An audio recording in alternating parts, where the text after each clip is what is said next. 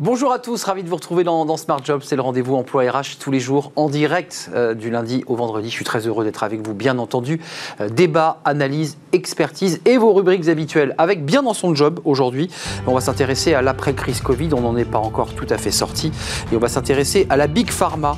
Ils ont été aux avant-postes, évidemment plus que jamais. C'est un secteur qui doit peut-être revoir sa raison d'être. On en parle à l'occasion de la sortie d'un livre, Industrie pharmaceutique, l'heure du choix, édition l'Observatoire.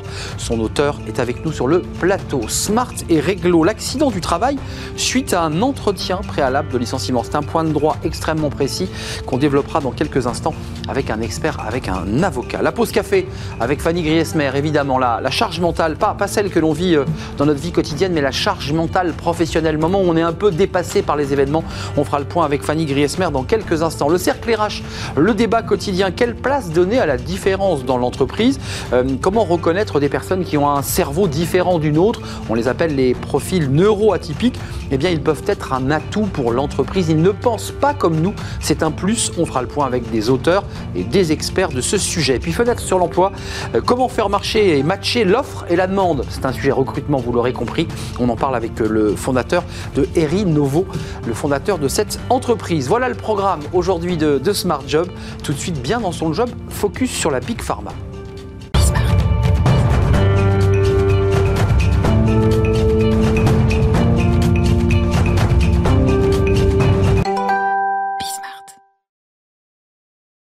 Bien dans son job, bien dans son industrie pharmaceutique, pour essayer de faire un lien avec notre rubrique, on parle de la raison d'être de la Big Pharma. On en a plus que jamais parlé pendant cette année de Covid. On en parle avec Nathalie Jiménez. Bonjour Nathalie. Bonjour. On est très heureux de vous accueillir. Vous étiez déjà venu sur notre plateau il y a quelques mois, je crois au tout début de Be Smart. Vous êtes membre du conseil scientifique d'entreprise et progrès. On va voir pourquoi vous êtes membre de ce conseil scientifique.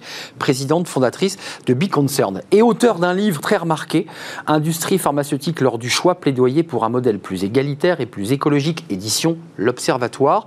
Je précise que vous êtes issu de l'industrie pharmaceutique et que vous avez, pendant votre période professionnelle, rédiger une thèse autour de la RSE, la responsabilité sociale ou sociétale des entreprises dans la pharmacie. C'est un livre extrêmement documenté, extrêmement travaillé. Vous continuez d'ailleurs dans votre vie professionnelle à les accompagner, ces entreprises. Quel est l'esprit de ce livre? Qu'est-ce que vous leur dites à ces Big Pharma? Changer de modèle? C'est un peu ça, l'idée, c'est... Merci d'avoir pour votre invitation. C'est un plaisir. Oui, c'est un peu ça l'idée, c'est de se dire...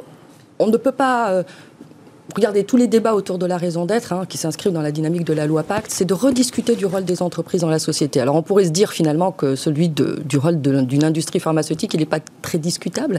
Et finalement, il faut le rediscuter au prisme, à l'aune des nouveaux défis sociaux, sanitaires et écologiques auxquels nous sommes confrontés. Vous parlez de la vertu, oui. Vous parlez d'engagement écologique. Oui. Est-ce que tout cela n'existe pas et est à construire? On a eu une crise Covid où on a beaucoup parlé de laboratoires qui se faisaient des guerres terribles, Moderna, Pfizer, AstraZeneca, qui étaient d'ailleurs derrière, souvenez-vous, et vous étiez dedans, des guerres entre États. Oui, oui, tout à fait. C'est sérieux. C'est toute la complexité de cette industrie, c'est ce que j'ai voulu essayer de démontrer dans cette industrie, c'est qu'en fait, quand on rediscute de sa raison d'être et de son rôle, il est indissociable du rôle des États. Puisque, évidemment, les États sont à la fois ceux qui vont être les payeurs, mais c'est ceux aussi qui vont lui permettre, finalement, de limiter ses risques s'ils investissent dans la recherche. Regardez ce qui s'est passé aux États-Unis.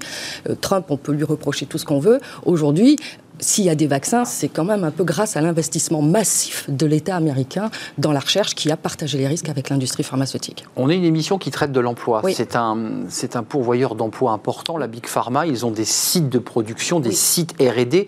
Je pense à Sanofi. Oui. C'est un peu sévère le procès qu'on leur a fait. Oui, je pense que oui. C'est une industrie qui... Enfin, c'est une entreprise aujourd'hui qui est quand même très ancrée sur le territoire français, qui a de la production, qui a de la recherche, qui n'a pas désinvesti son rôle de producteur, comme certains laboratoires l'ont fait, qui sont rentrés plutôt dans un rôle d'investisseur, plus que dans un rôle de chercheur et de... Vous dites que Sanofi a gardé, a encore des sites de production. Il a de la production, donc le procès est un peu sévère. Ensuite, vous savez, la recherche, oui, c'est un petit peu aussi le hasard de quand on trouve. Elle a une recherche solide.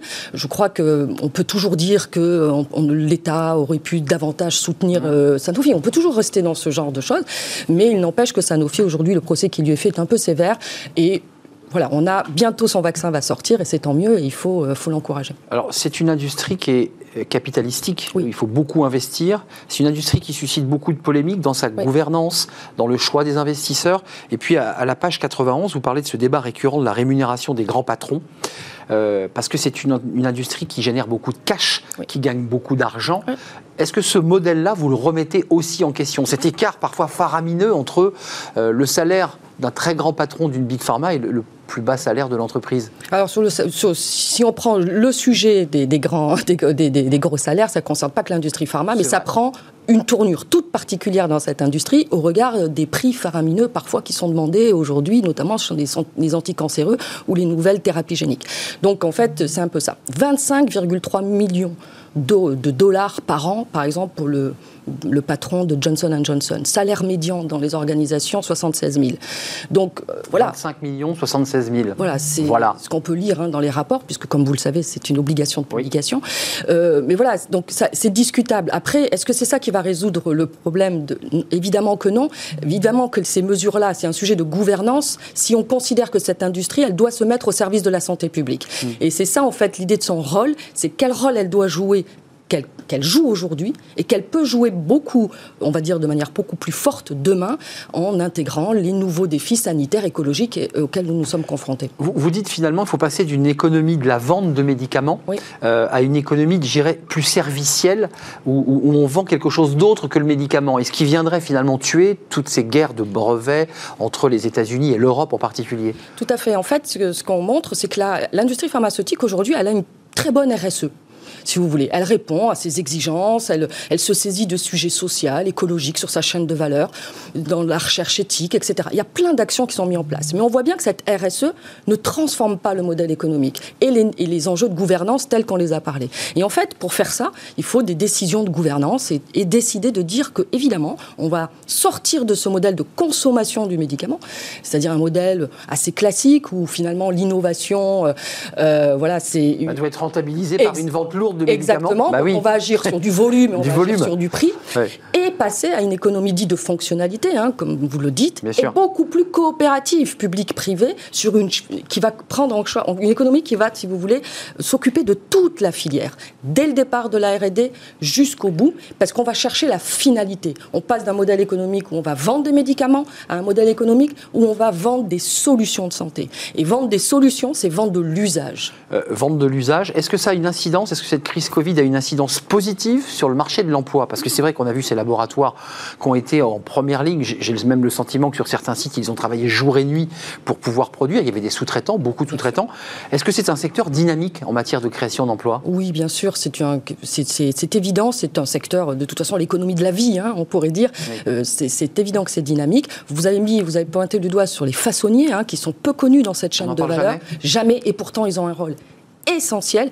Et là, si vous voulez, les niveaux de marge des façonniers par rapport au niveau de marge des Big Pharma, si vous voulez, là aussi, ça serait un sujet important. Et pourtant, ils sont voilà, logés à la même enseigne que les Big Pharma avec des niveaux de réglementation majeurs. Et c'est eux qui sont quand même responsables de la fabrication des emballages. Ils sont en première ligne. Et c'est vrai qu'on en parle peu. Et c'est un travail exceptionnel qu'ils font. Vous le dites avec voilà, beaucoup de douceur. Vous dites que les marges que font les Big Pharma en bout de chaîne lorsqu'ils vendent le médicament ne sont pas les mêmes que, les façonniers qui se font oui. quoi, une petite marche parce que on visse, on gagne aussi sur les façonniers. Ah ben évidemment. Donc ça, il suffit de discuter avec certains d'entre eux hein, pour pouvoir s'en rendre compte. Bon voilà, c'est pour ça qu'en fait une économie de coopération permettra de remettre en fait une redistribution de la valeur sur toute la filière. Et donc ça veut dire qu'on pense autrement. On va pas sur un modèle qui va chercher un produit, une recherche sur un produit. On va sur un modèle où on va tous ensemble répondre et apporter une solution de santé. Et dès lors qu'on change ce mindset-là, vous voyez qu'en fait, il y a un système de rétribution, de redistribution de la valeur qui peut être réinventé. Mais quand vous les rencontrez avec la casquette de Be Concern, mais aussi oui. avec l'image de celle qui a écrit cette thèse, qui vient de l'industrie pharmaceutique, vous parlez le même langage, comment réagissent ceux que vous rencontrez, les dirigeants de ces entreprises, qui sont souvent des très grosses entreprises internationales, réceptifs ou pas, où ils disent, mais après tout, notre modèle fonctionne très bien, il génère du cash, oui. On paye bien nos actionnaires. Pourquoi changer de modèle ? Mais parce qu'en fait, ils sont conscients quand même de l'enjeu réputationnel dans lequel ils sont. C'est l'image. Il n'y a pas que ça. Il y a aussi le fait que, globalement, aujourd'hui, le modèle est à risque parce que vous croyez quand même qu'on peut continuer à arriver avec des niveaux de demande de prix aussi élevés qu'on peut avoir sur les thérapies géniques qui sont assez hallucinants, exorbitants, sous prétexte qu'on créera, et c'est vrai, des économies de santé à terme, mais il n'empêche que ça pose quand même problème en termes de rentabilité et surtout dans des systèmes de santé post-Covid qui vont quand même, on va dire, voilà, les pouvoirs publics quand même sont quand même fragilisés, il faut le dire. Donc il y a quand même à l'intérieur de ces gouvernants, oui, je ne parle pas des actionnaires, mais au moins de la gouvernance, l'idée qu'il faut se transformer, développement durable, gaz à effet de serre, gaspillage, parce qu'il y a beaucoup de gaspillage. Exactement. Il y a cette idée, mais ce n'est pas si simple en fait de faire changer de modèle. Ah ben non, c'est très compliqué parce que du coup, c'est ce que j'ai essayé d'expliquer assez simplement, j'ai essayé du moins, c'est que oui, si la pharma change, les États doivent changer aussi. Vous savez, c'est comme dans un couple, hein. Si l'un change, l'autre change. Ça a une incidence sur l'autre. Et qui entraîne l'un l'autre, vous voyez, c'est en fait, il faut s'accorder sur la préservation du bien commun. Et toute la raison d'être et tout le débat de la loi PAC, c'est tout ça. Quand on dit toujours qu'il faut préserver les biens communs, c'est pas la pharma qui le fera seule, c'est pas l'État qui le fera seul, et c'est pas les actionnaires qui le feront seul. Donc c'est tout un ensemble d'acteurs. Et je parle de la finance durable, on en avait parlé sur ce plateau. Exact. Et évidemment, si on continue à imposer des rendements du capital à 20% sur ces entreprises, ça va être compliqué. Donc faut que l'actionnaire repense aussi le modèle. Exactement, comme les États, qu'il faut qu'ils arrêtent d'être dans un rôle de contrôleur, hein, d'acheteur, qui se mettent dans un rôle avec une casquette plutôt d'entrepreneur et d'investisseur, et qu'on partage les risques de manière plus tôt.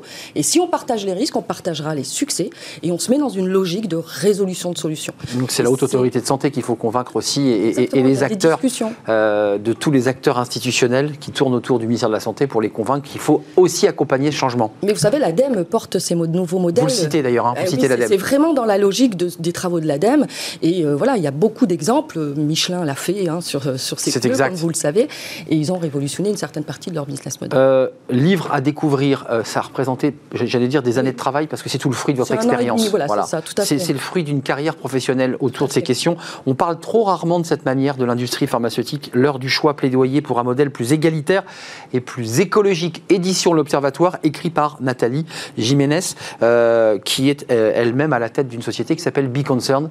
Elle donne des conseils justement à ces grandes entreprises pharmaceutique. C'est un plaisir de vous accueillir. Merci beaucoup, longue vie à votre ouvrage. La suite de notre programme, c'est le droit par les entreprises pharmaceutiques. Ils sont confrontés comme toutes les autres. On va s'intéresser aux accidents du travail suite à un entretien préalable lié à un licenciement. Et on en parle tout de suite. C'est Smart et Réglo. Smart et réglo. On parle aujourd'hui de l'accident du travail suite à un entretien préalable à un licenciement, et nous accueillons pour son premier passage d'ailleurs dans la rubrique Smart et réglo Amélie Engeldinger. Je pense l'avoir bien dit. Oui. Je l'ai bien dit ? Oui. Bah, d'une fois, vous avez vu une traite. Avocate en droit social au cabinet PDGB. D'abord, juste une question Amélie. Pourquoi avoir choisi ce point précis de droit ? Parce que c'est un point dont, objectivement, j'irais dans les chaînes mainstream, on parle peu. Oui, effectivement. Pourquoi ce sujet ? Parce que c'est un sujet, j'ai envie de dire, un peu d'actualité. C'est-à-dire qu'on a vu ces dernières années l'émergence finalement des risques psychosociaux, on entend beaucoup parler, mais on parle très peu des chocs psychosociaux suite à un entretien préalable ou suite à des entretiens professionnels où les salariés derrière vont déclarer un accident du travail suite justement à ces réunions. Alors, que dit le droit exactement concernant cette règle ? Pour le dire simplement, un accident du travail, la règle définie, c'est sur son lieu de travail, et c'est lorsqu'on se déplace sur son lieu de travail, on est d'accord avec ça ? Effectivement. En fait, l'accident du travail, c'est une lésion qui va apparaître soudainement au temps et au lieu de travail sous l'autorité de l'employeur. Et c'est important, ces deux notions, au temps et au lieu de travail, puisque, en fait, derrière, on va retrouver cette notion de présomption d'imputabilité, c'est-à-dire que le salarié va simplement déclarer l'accident du travail, et ça va être reconnu par la CPAM à partir du moment où c'est au temps et au lieu de travail. Donc ça, c'est le contexte de l'accident du travail. Et il s'avère que, rentrons dans un cas pratique, ce salarié, pour des raisons X et Y, l'entreprise a décidé de s'en séparer. Cette personne va avoir... Alors d'abord, est-ce que c'est fréquent, ce type de situation, où viennent se heurter une situation d'accident du travail et d'entretien préalable de licenciement? De plus en plus. De plus en plus, on voit se développer ce type de problématique pour les employeurs, c'est-à-dire qu'on va avoir un salarié qui a eu plusieurs manquements, qu'on reproche plusieurs manquements dans l'exercice de ses fonctions.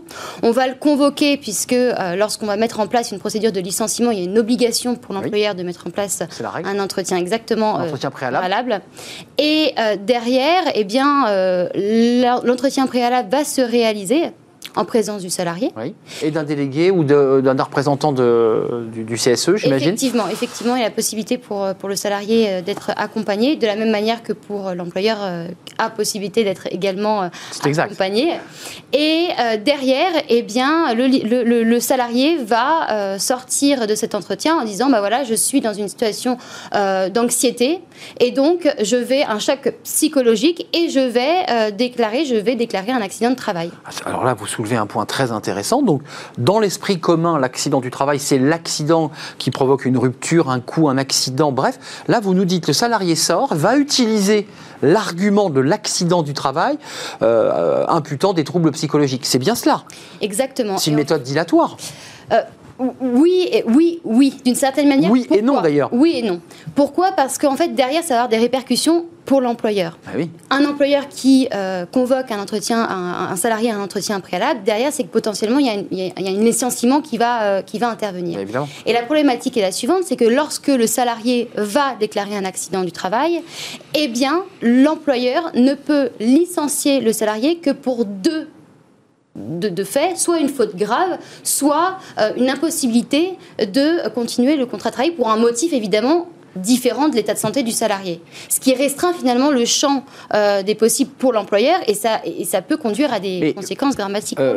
Amélie, vous nous dites que de plus en plus de situations où un salarié sait qu'il a passé son entretien préalable, donc il va vers le licenciement, va utiliser le trouble psychologique, mais permettez-moi d'insister sur le fait qu'un trouble psychologique n'est pas un accident. Alors, on est vraiment sur la... Qu'est-ce que dit le droit? Ouais. Ah, voilà. Oui. Et alors, le droit et la jurisprudence n'a pas tranché finalement cette problématique. Oui, c'est pas un accident. Alors, on a de la jurisprudence qui va reconnaître l'accident suite à un entretien préalable, et on a de la jurisprudence qui nous dit le contraire. Mais... finalement, cette question au niveau jurisprudentiel n'est pas tranchée, mais si on prend un exemple, par exemple, d'un salarié à qui on va reprocher des manquements, on va l'avertir, un rappel à l'ordre, une procédure de licenciement va être mise en place, un entretien, et derrière l'entretien préalable, eh bien, il a des troubles anxio-dépressifs. Ce qui peut être logique, ce qui peut être réel. Exactement, suite finalement à ces échanges avec l'employeur, eh bien derrière, on va avoir la déclaration, la reconnaissance de l'accident de travail, et là, on peut se dire... Ça bloque la procédure. Ça bloque, et on peut se dire, mais c'est quand même les conditions normales, finalement, de la vie d'une entreprise. Réellement. Donc l'employeur est bloqué à cet instant. Bloqué, oui et non, puisqu'il a quand même des possibilités, c'est-à-dire que si vraiment les manquements sont d'une telle gravité, ça peut derrière effectivement... Mais très concrètement, il faut donc une reconnaissance officielle du mot accident du travail. J'imagine que derrière, il y a une incapacité pour aller au travail, donc il y a un arrêt maladie, j'imagine. Tant que l'arrêt maladie n'a pas été purgé, on ne peut rien faire. Alors si, puisqu'en fait, même s'il y a un arrêt, il peut y avoir quand même un entretien préalable qui peut être réalisé. D'accord, on entend aujourd'hui dans votre présence sur ce plateau que finalement ce n'est pas un micro-phénomène, mais que c'est un phénomène très répandu dans des situations de rupture ou de conflit avec un salarié. Effectivement, il faut vraiment que l'employeur ait ça en tête. Pourquoi? Parce que ça a des répercussions sur finalement l'entreprise. D'une part, au niveau, par exemple, le licenciement pourra être déclaré nul par la suite si effectivement c'est pas une faute grave ou c'est pas une possibilité de licencier. Donc, et également un point qui est assez important, c'est au niveau financier, puisque derrière une reconnaissance d'accident du travail signifie qu'il va avoir avoir des indemnités, l'augmentation du cotisation employeur, plutôt ATMP. Oui. On va avoir, pour la salariée évidemment... C'est un coût pour l'entreprise. C'est un vrai coût pour l'entreprise et il faut vraiment l'avoir en tête. Et parce que c'est la CMB qui va calculer le nombre d'accidents du travail à l'année qui va multiplier par un coefficient. C'est ça, effectivement. Il faut réellement que finalement l'entreprise ait réellement ça en tête pour pouvoir agir et contester, parce qu'ils ont la possibilité de contester l'accident de travail. Donc ils contestent la véracité de l'accident. En émettant des réserves, des observations auprès de la CPM. Des conflits évidemment en perspective, en vue de se séparer ou pas. J'imagine que quoi qu'il arrive, l'entreprise va jusqu'au bout de l'histoire et va se séparer du collaborateur. Alors ça dépend. Ça dépend, puisque les risques, comme je disais, c'est une nullité, c'est possiblement une réintégration qui sera ordonnée par le juge, des indemnités de réintégration. Et alors, quand on sait que les délais sont un peu longs devant les tribunaux, eh bien, ça, c'est toute une période qui pourra être aussi indemnisée par l'entreprise. Donc, un vrai coût. Et donc, ne pas hésiter, en tant qu'employeur, à mettre en place des mesures pour permettre d'assurer la sécurité, finalement, et la santé de ses salariés. Merci, Amélie, de nous avoir rendu visite. Amélie Engeldinger, avocate en droit social au cabinet PDGB sur ce point de droit très, très fin et qui finalement touche beaucoup d'entreprises, donc il y a beaucoup de vigilance à avoir. Allez consulter un avocat sur ce sujet, c'est un point très sensible, la question de l'accident du travail. On fait une pause, bah oui, la célèbre pause café, vous la connaissez évidemment, Amélie. Fanny Griesmer vient nous parler de la charge mentale, pas celle que les femmes ou les hommes d'ailleurs subissent dans leur vie quotidienne, non, la charge mentale professionnelle, celle qui vous écrase et qui vous fait perdre parfois un peu les pédales. C'est la pause café, c'est tout de suite. Fanny Griesmer, la pause café, c'est une pause où on a les épaules qui tombent un peu. Oui, bon, on va essayer de relâcher un petit peu la pression, effectivement. C'est la charge mentale, mais attention, pas la charge mentale du quotidien. Bah, souvent, elle se cumule. On a les deux. Ouais, on a les deux, mais c'est vrai que vous avez peut-être le sentiment d'être débordé au travail, sursollicité, noyé entre vos mails, vos innombrables réunions. Vous n'êtes pas les seuls. Ça peut peut-être effectivement vous rassurer, mais en tout cas, beaucoup ont cette sensation de trop-plein, l'impression qu'ils ne vont pas s'en sortir, l'esprit pollué par leurs obligations professionnelles. C'est ce qu'on appelle effectivement la charge professionnelle, charge mentale. Une charge qui s'abat aussi bien à distance qu'en présentiel et qui empoisonne notre quotidien, le soir, le week-end et même lorsque l'on est avec nos proches. Ça renvoie quand même avec la difficulté de pouvoir se déconnecter, totalement. Alors, lâcher le téléphone. Tout à fait. Alors, c'est vrai que la loi française intègre le droit à la déconnexion depuis le 1er janvier 2017. Sur le papier, elle protège l'employé d'une sanction s'il déconnecte et oblige aussi les entreprises de plus de 50 salariés à rédiger à minima une charte pour encadrer ce droit. Dans les faits, encore faut-il que notre cerveau, lui, arrive et accepte de déconnecter. Et c'est pas toujours simple. C'est là tout le problème mis en lumière par l'étude autour de la charge mentale professionnelle menée par l'IFOP et pour le compte de Mooncard, une fintech spécialisée dans les cartes corporate intelligentes. L'enquête a été menée auprès d'un échantillon représentatif d'un peu plus de 1000 cadres au cours du mois de mai dernier, alors même que le télétravail était la règle. Premier enseignement, 92% des Français pensent au travail après les heures de travail, le soir, parfois même le week-end. Et effectivement, il est difficile de prendre de la distance avec son activité lorsque celle-ci nous encombre la tête. Plus encore, lorsque notre bureau s'est installé à la maison. Et comme en plus avec la technologie, c'est vrai que on peut lire ses emails le soir sur son canapé.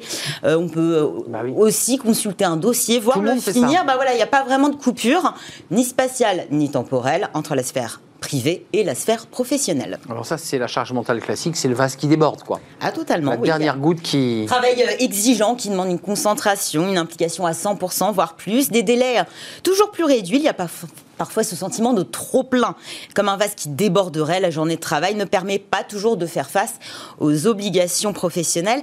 Alors c'est vrai que quand hier nous avions beaucoup de mal à faire le vide au moment de rentrer chez soi, il nous arrivait parfois même d'amener un petit peu de devoirs à la maison. Aujourd'hui, on n'hésite plus à jouer les prolongations sur la table de la salle à manger ou sur le canapé. Et dans ce genre de situation, il suffit parfois d'un petit rien pour nous conduire à bout. Parmi les facettes du télétravail qui nous irritent le plus, on retrouve en première position les réunions en visio. Elles sont jugées très pénibles, souvent nombreuses aussi. Devant la gestion des mails, ça nous agace également. Viennent ensuite les obligations de reporting, les nuisances sonores et enfin les problèmes de connexion Internet. J'ai l'impression que vous nous parlez de l'année de télétravail, là, parce qu'il y a quand même cette question qui a été posée là, avec l'année de télétravail à la maison. Alors, il y a quand même, on l'évoquait tout à l'heure, les femmes, les mamans, qui sont en première ligne sur cette question. De la charge mentale plutôt quotidienne, il y a eu des campagnes d'ailleurs domestiques. Et effectivement, le niveau de pression professionnelle ressentie par les femmes qui ont des enfants à charge est nettement supérieur à celui de leurs homologues masculins, davantage sollicités, notamment par leur progéniture. Elles ont dû redoubler d'efforts pour assumer leurs responsabilités à la fois professionnelles mais aussi familiales, non pas d'une part et d'autre, mais souvent en même temps. Près d'une mère de famille sur deux affirme avoir souvent l'impression qu'elle ne va pas s'en sortir dans son travail, contre un père de famille sur trois. Donc c'est moins. On a également une différence générationnelle, les 35-50 ans qui sont plus sujets à cette charge mentale, sans doute parce que ce sont ceux qui ont des enfants à charge. Mais l'étude montre aussi que les plus jeunes se sentent dépassés, davantage en tout cas que les seniors, les plus de 50 ans, génération Y et Z, ceux que l'on juge parfois à tort désinvoltes ou assez distants vis-à-vis de leur travail. Ils ont des angoisses. Eh bien, ils ont des angoisses également, et la première des angoisses, celle de se faire licencier, ça concerne près d'un jeune sur deux. La charge mentale, sujet épineux qui n'est pas sans conséquence. Effectivement, l'impression de ne pas s'en sortir, c'est l'un des signaux qui doivent nous et vous alerter. Mais la charge mentale professionnelle peut être aussi à l'origine de troubles du sommeil. 39% des cadres interrogés par l'IFOP et Mooncard font part de difficultés fréquentes à s'abandonner dans les bras de Morphée. Effectivement, quand vous avez quelque chose qui vous trotte dans la tête, à qui ça n'est pas arrivé. Et si les préoccupations professionnelles poursuivent les Français jusque dans leur lit, elles affectent aussi les ébats amoureux. Oui, au sein du couple, 16% d'entre eux reconnaissent penser au travail en faisant l'amour. De quoi créer quelques tensions. Preuve que la charge mentale n'affecte pas et n'empoisonne pas seulement la vie de celui qui l'a subie, mais aussi celle de son entourage. Le tout, c'est de ne pas le dire. Souvent, on a envie de se confier. Enfin, c'est pas très, très élégant. Non plus. Vous en conviendrez. Vous en parlez avant, après. Mélangez ces dossiers pendant ce moment intime. Merci Fanny. Merci à vous. Soyez vigilants quand vous sentez les signaux. Mais c'est pas évident. Respirez. C'est un sujet fondamental. Et faites des sas de décompression. On fait une petite pause aussi, on va faire un petit sas de décompression nous aussi, petite pause, et on va s'intéresser à ceux qui finalement ont un cerveau différent d'une autre, qui tourne différemment, qui va plus vite, qui pense autrement. Ils sont différents et pourtant très utiles au sein de l'entreprise quand l'entreprise choisit de les intégrer et de les embaucher. On va faire le point avec des experts spécialistes de la psychologie, de l'intelligence relationnelle. Qui sont-ils, comment peut-on les détecter et en quoi sont-ils utiles, ces femmes et ces hommes si différents en apparence mais si utiles? On fait le point, c'est notre débat dans le cercle RH juste après la pause.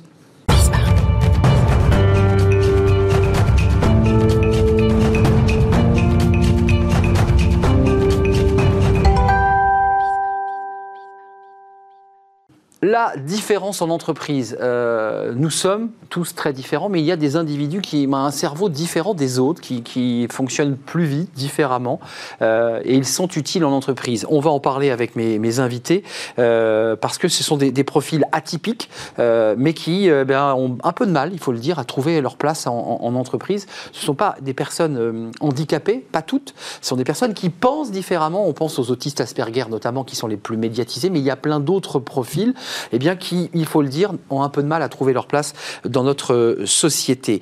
Flora Thiébaud, merci d'être avec nous.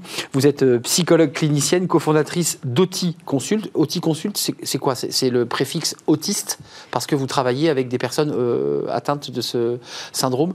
C'est ça, c'est autisme et consulting. Donc on emploie des personnes qui sont consultantes dans divers domaines des technologies et qui sont tous sur le spectre de l'autisme. Et on les positionne sur des projets en data, en informatique, en test de logiciels chez nos clients. Et ça fonctionne, il faut dire que ça marche, ça fonctionne. On va en parler avec vous. Flora Thiébaud, merci d'être là. Claire Streed, consultante. Décidément, je vous inverse. Flora et Claire Streed, vous êtes consultante en intelligence relationnelle.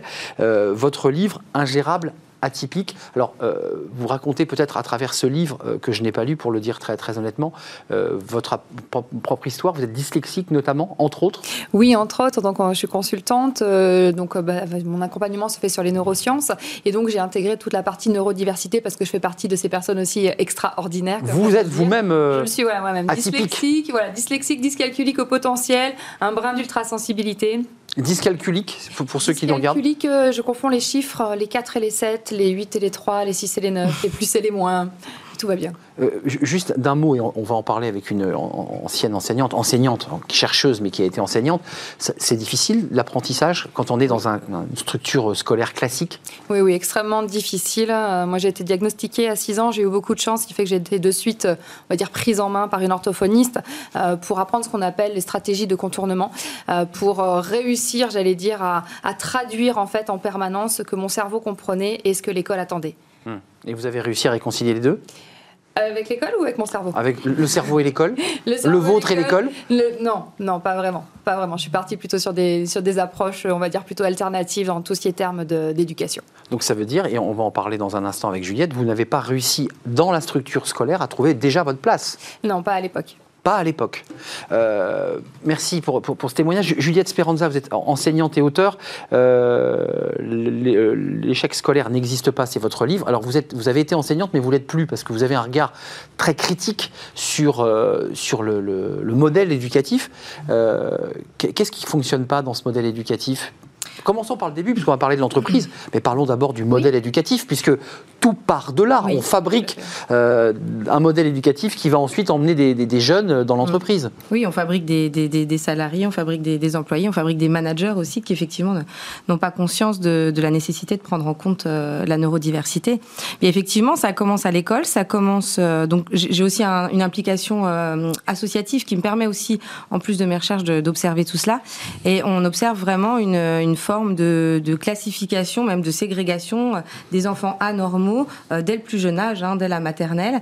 On demande vraiment, pour dire ça dans les grandes lignes, mais on demande vraiment aux enfants de rentrer dans les cases, dans les compétences et de se plier aux méthodes et aux stratégies qui ont été choisies pour la majorité. Donc vous dites quoi? Il n'y a qu'une tête qui dépasse, c'est une sorte de modèle comme ça, un peu moyen, mais ceux qui sont différents, dans même des attitudes, parce qu'on voit parfois des attitudes, des manières d'apprendre plus lentes, qui paraissent plus lentes, ceux-là, on les met de côté.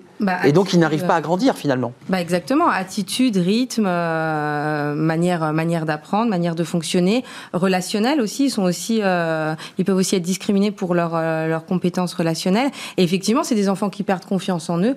Et évidemment. Moi, plus je pense que les invités ici seront d'accord avec moi, plus ces enfants... Enfin, en fait, ce qui importe vraiment, c'est qu'ils aient confiance en eux et qu'ils aient le goût d'apprendre. Après, une fois qu'on est sorti de l'école, les jeunes adultes peuvent faire des choses extraordinaires s'ils ont gardé la confiance en eux. Ça vient des enseignants, ça vient des parents. Ça vient de tout le cadre. De l'environnement. Vous, votre histoire personnelle, vous avez été confrontée en tant qu'enseignante à ce type de profil. Comment on s'implique, comment on s'intègre, jusqu'à en parler sur un plateau de télévision dans ce sujet? Vous avez été confrontée à ce problème? Alors déjà, il y a effectivement le fait que chaque enseignant y est confronté, en est conscient, parce qu'il se retrouve avec une classe donc, de 25-30 élèves et qui doit composer avec la diversité de ses profils à laquelle on ne l'a absolument pas initié, absolument pas formés, sont absolument pas formés.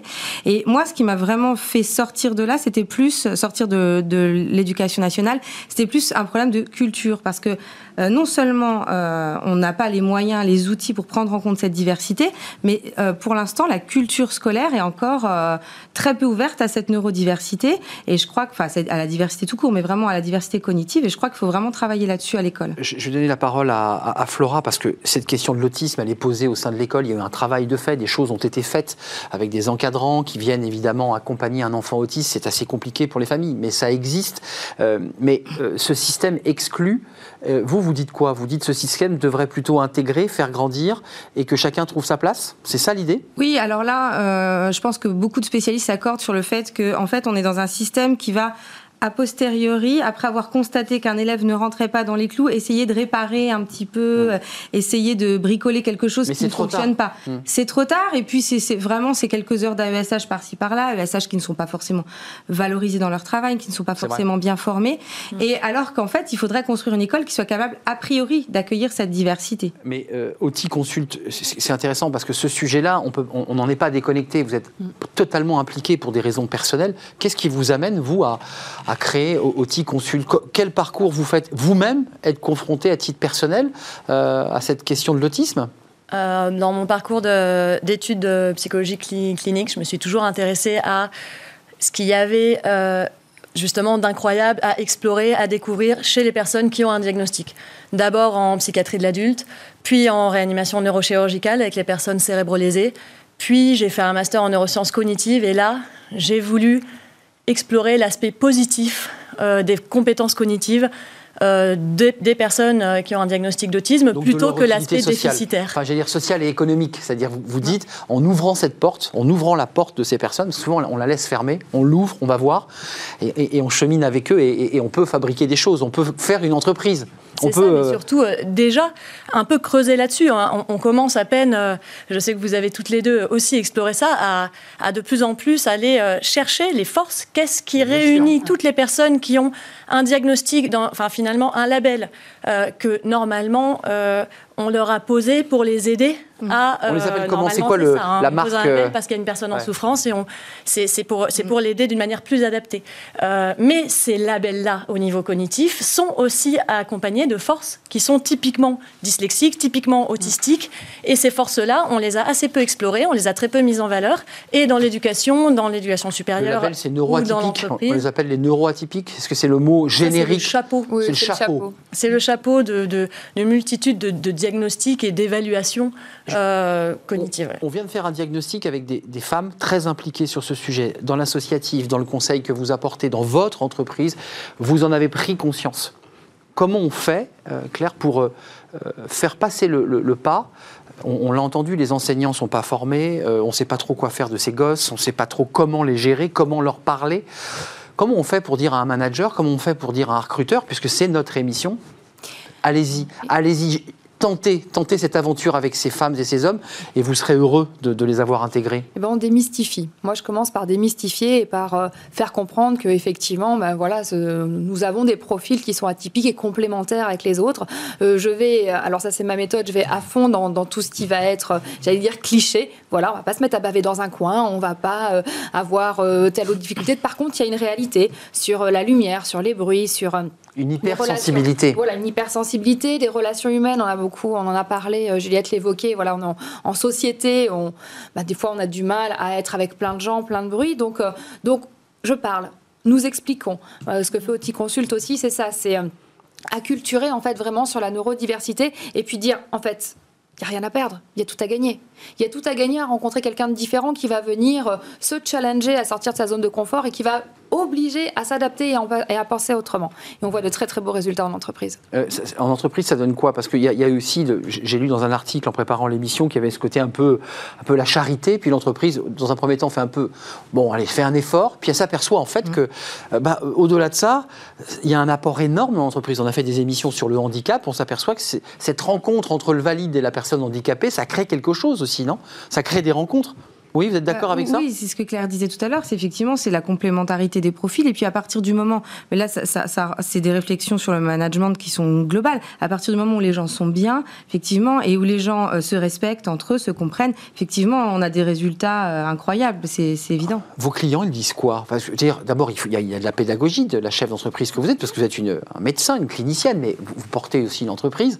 Vous disent quoi, les clients? Vous les prévenez, vous les prenez un peu par la main pour leur dire, attention, les personnes qui vont venir travailler sur la data sont un petit peu différentes. Comment ça se passe? Évidemment, déjà, on s'appelle AutiConsult. Donc, en effet, c'est assez transparent. Nous, ce qu'on valorise, c'est le vecteur d'innovation.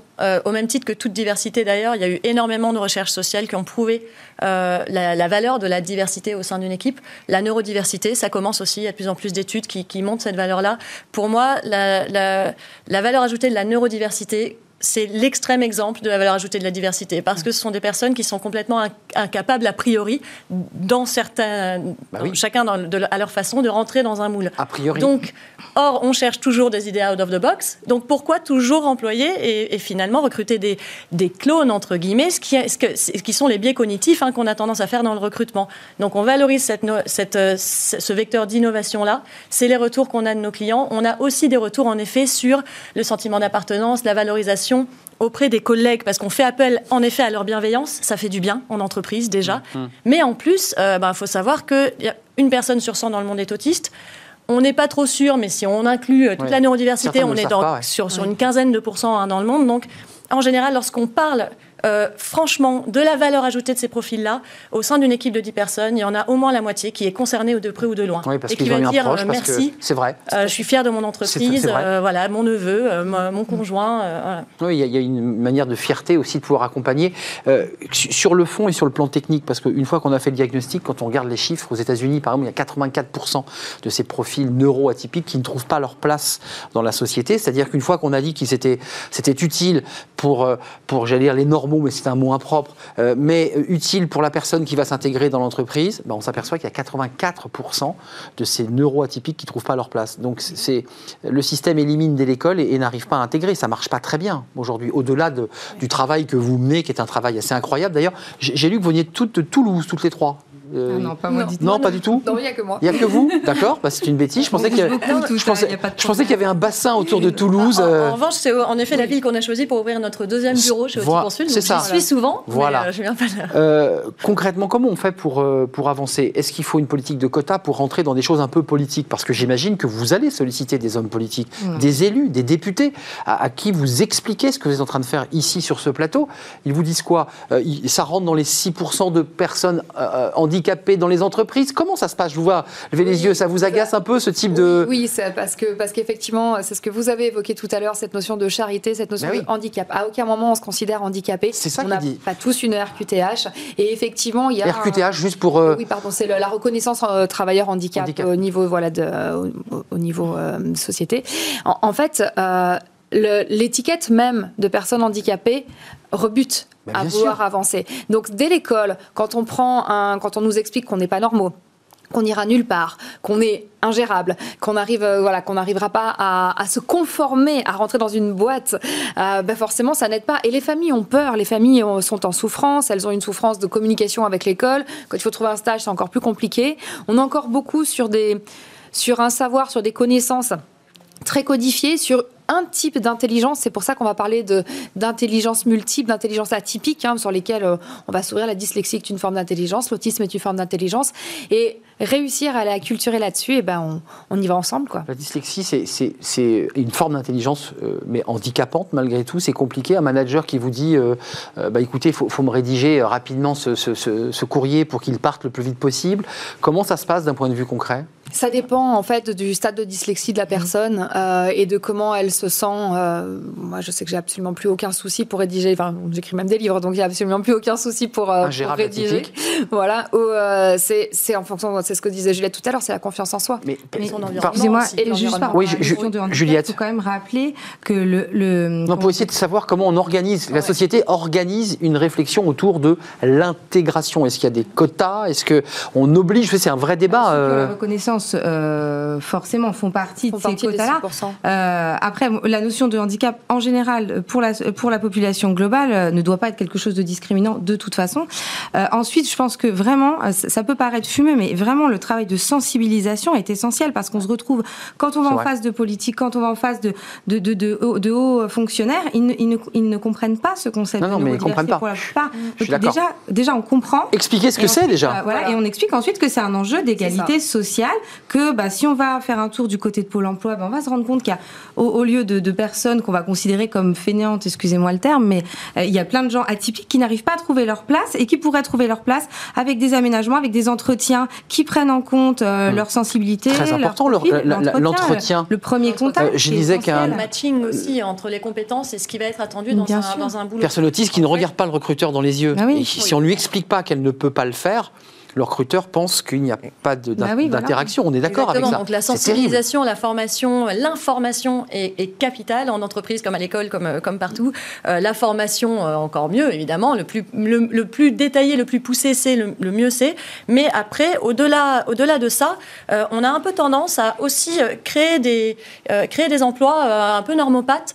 Or, on se rend compte, même au sein d'une équipe, disons, où il n'y a personne qui a un diagnostic. Ou les gens le cachent. Hein. C'est vrai, on a tous des forces et des difficultés. On le met sous le tapis. Et on est souvent très complémentaires avec nos collègues. Or, nous, on travaille majoritairement avec des gens qui ont des besoins assez extrêmes à ce niveau-là. C'est-à-dire qu'ils vont avoir des pics de compétences extrêmes et des pics d'incompétences extrêmes. Et bien, finalement...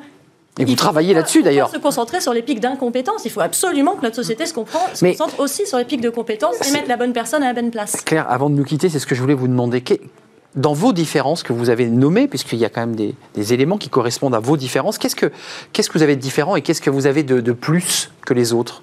Quelles sont vos valeurs ajoutées? C'est ça, c'est très important. Puisqu'on est sur cette question-là, au lieu d'appuyer sur ce que la personne ne peut pas faire, regarder dans les yeux, sur quoi vous êtes différente et que vous apportez un plus? J'allais dire une autre façon de voir le monde. Ben oui. Cette idée d'être out of the box, faire des liens là où les autres n'en font pas, ressentir des choses que les autres ne ressentent pas. Beaucoup observé, je remarque. Beaucoup d'observation, une grande créativité et puis une empathie impressionnante. C'est-à-dire votre capacité, par votre sensibilité aussi, et que vous utilisez comme une arme et non plus comme quelque chose qui vous pèse. Exactement. J'imagine. Exactement. Tout à fait. Vous dites quoi aujourd'hui aux recruteurs, chacune à tour de rôle dans vos domaines respectifs? C'est vous qui recrutez en direct, j'imagine? Comment ça se passe? C'est vous qui faites l'entretien d'embauche? Et bien justement, tout notre process, puisque c'est l'entretien d'embauche qui est le plus discriminant pour le coup envers les personnes autistes, il n'y a pas d'entretien d'embauche, mais en effet, c'est nous qui recrutons. En revanche, on doit quand même convaincre nos clients de travailler avec cet individu-là. Vous voyez que ça revient à ma question tout à l'heure. On est extrêmement transparent déjà. On construit tout, on va préparer toutes les choses entre... un coach, un binôme, un coach et le consultant. Ils se connaissent bien, ils travaillent en binôme, le consultant participe à tout, il sait exactement tout ce qu'on va dire au client et on est transparent. Là-dessus, c'est là où il va pouvoir aider votre équipe. Là-dessus, il est extrêmement rapide, elle est extrêmement sensible. Parce que vous avez un diagnostic très précis de ses qualités. Ouais, bien sûr. Et attention, sur ce point-là, il ne saura pas. Et ils sont préparés. La machine à café, ça va l'ennuyer. En revanche, sur la data, vous verrez, il sera le meilleur. Et effectivement, bien sûr. Elle ne va pas être à l'aise, elle va être fatigable socialement, mais il y a une appétence sociale. Donc, c'est pas pour ça qu'il ne faut jamais lui proposer d'aller déjeuner. Bien sûr. Mais il ne faut pas se vexer s'il refuse. Ça va dans ce type de détails. Enfin, donc il y a un vrai travail de préparation aussi sur le mesure. Un petit mot avant de nous quitter. Là, vous rêvez de quoi concrètement dans vos revendications? Parce que votre livre, c'est un livre choc. L'échec scolaire n'existe pas. Qu'est-ce que vous souhaitez là, dans les années à venir? Je souhaite que ce type de discrimination, comme tous les autres évidemment, mais n'existe plus. Et puis qu'on comprenne évidemment que c'est un enjeu, je le répète, d'égalité. Tout le monde a le droit de travailler, de s'épanouir et de trouver sa place.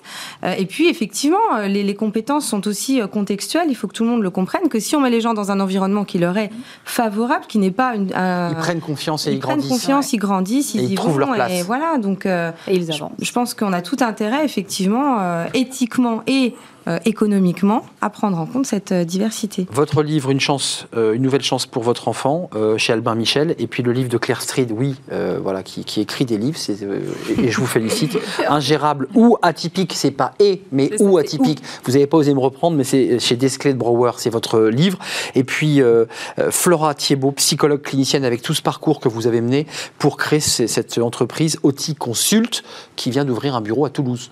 C'est ça, il y a un peu plus d'un an. Vous voyez qu'on ne s'était pas trop trompé sur le bassin géographique. C'était un plaisir, mesdames, continuez votre combat.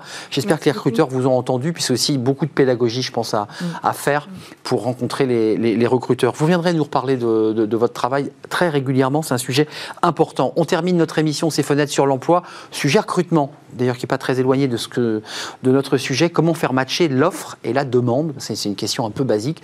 Vous allez le voir, on en parle avec le créateur d'une entreprise qui a réfléchi à ce sujet, ces fenêtres sur l'emploi.